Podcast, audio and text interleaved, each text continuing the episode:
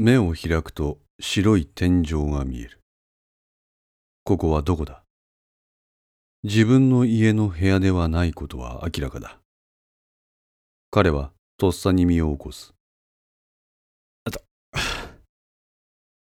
右側頭部にズキンとした痛みを覚え、彼はゆっくりと体を倒した。すいません。頭割れそうなんで、救急車お願いできませんか？あ、そっか。俺、救急車呼んだんだった。病院か。ここ。目をつむり、眠りにつこうとした。飛び起きた彼はベッド右側にあるカーテンを開いた。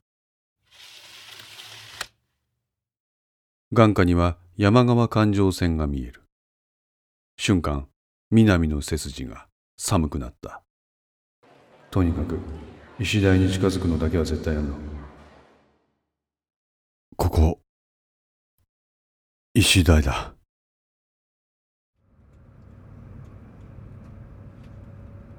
数時間前北陸新幹線内彼はネットで三貞公信に関する情報を漁っていた。かれこれ1時間。彼の表情は冴えなかった。なぜだ？三貞に関連するキーワードを片っ端から検索をかけた。東京第一大学。医学部。蘇我。小早川。雨宮。瞬間催眠。MK ウルトラ医大病院心療内科論文学会など思いつくものを手当たり次第当たった。しかし何の収穫もない。研究論文もヒットしないしこういう関係らしきものも見えない。そうが小早川天宮それらの人間を調べてみても三里の身の字もヒットしない。なんだこれ。ふと窓の方を見るとトンネルの中を走っている。自分の姿がそこに映し出されていた。こんな時代にネットに存在の痕跡すらないなんてむしろ不自然だぞ。窓に映る自分の顔には疲労がにじみ出ていた。しばし休息を取ろう。そう思った時のことだ。彼は視線を感じた。自分と対極にあるもう一方の窓側席に座る女性が時折こちらを窓越しに見ているようだった。ああそうか。こうやってひっそりと様子を見る立場ってのに徹するってこともあるか。だったら表の世界で検索なんかかけても何もヒットしないよな。彼は再びパソコンと向き合った。そして巨大掲示板サイトを開きまずは東京第一大学の医学部に関するネタを当たる。すると以下の書き込みを発見した。382七七三。統一の光はマジでやばい。388七七三。光って何よ ?389 七七三。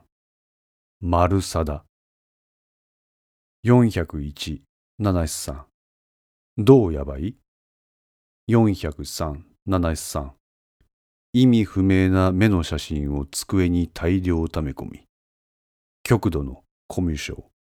404、703工作オツ410ほらどう見てもやばいやつなのにこうやってすぐ火消しが湧く。411エフランのひがみは別の場所でお願いします。この光水貞のことじゃん南はこの光という単語でもって再度さまざまな検索をかける。すると今度は統一医学部ではない全く別のスレッドで今と似たようなことを告発する書き込みがヒットした。光貞に粘着してるやつがいるってこと？まあ掲示板だしそういうこともあるか。でも表の世界じゃ光貞の存在感は全くない。あれ？検索結果になぜか SNS 板の2013年の過去ログがあった。コミュえ？今から7年前のログだ。コミュは6年前の鍋島事件によりその主催者である下妻優里が逮捕。結果コミュは実質的に解散状態になり存在は忘れ去られている。事実南もこの検索結果を見てコミュという存在があったことを思い出したほどだ。スレッドを読み進めると光という単語が確認できた。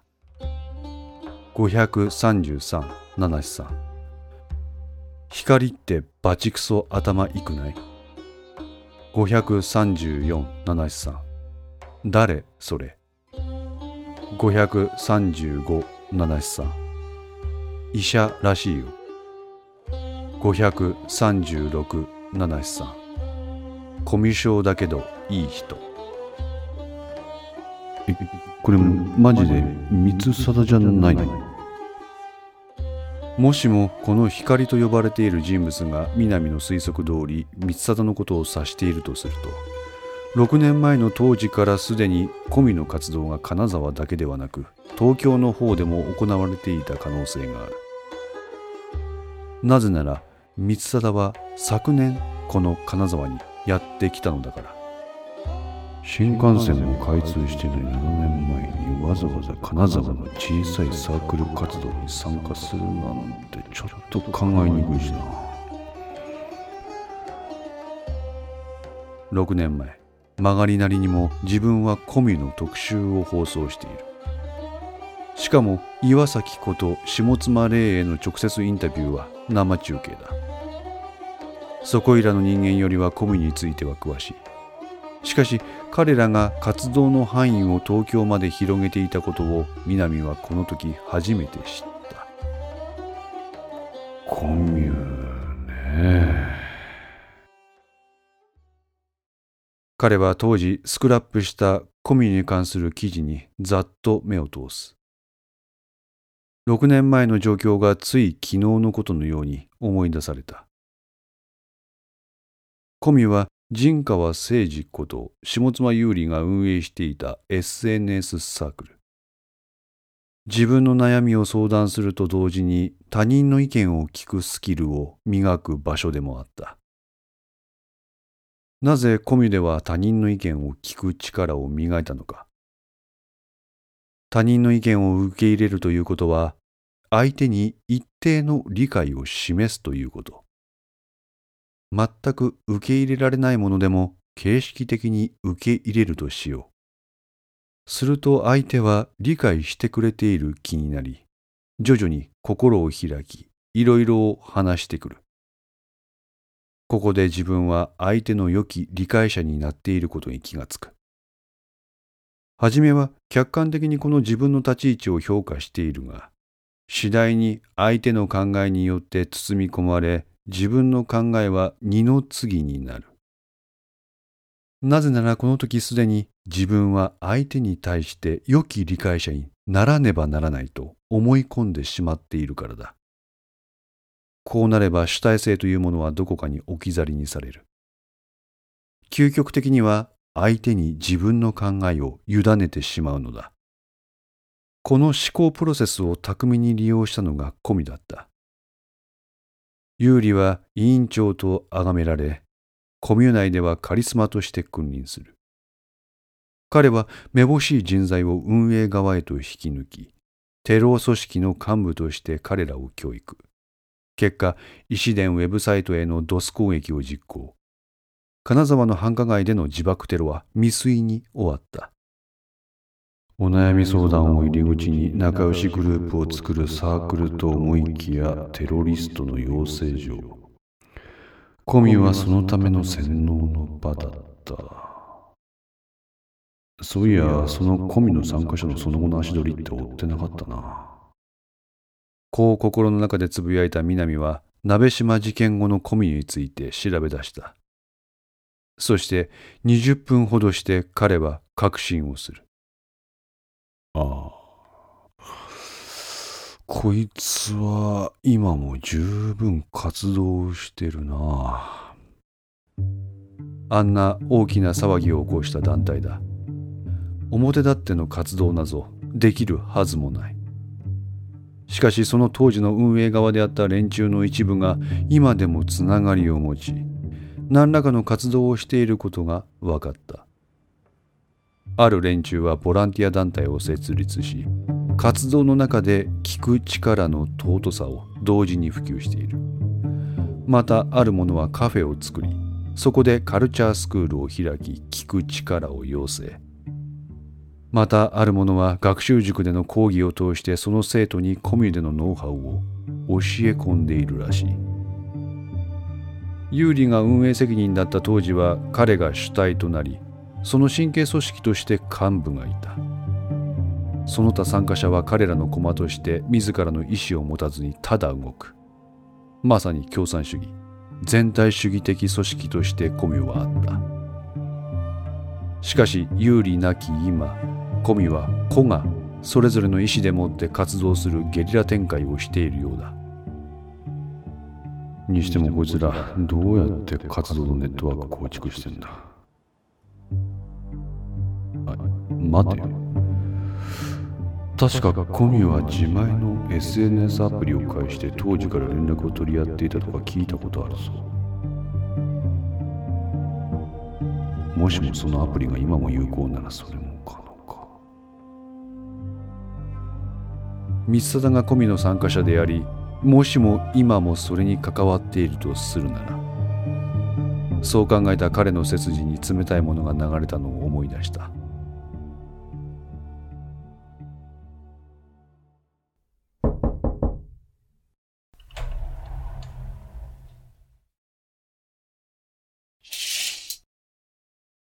元気そうですねベッドに腰をかける南を見下ろす彼は無表情だった南はすかさず白衣姿の彼の胸元を見た。彼の名前は三貞君信だった。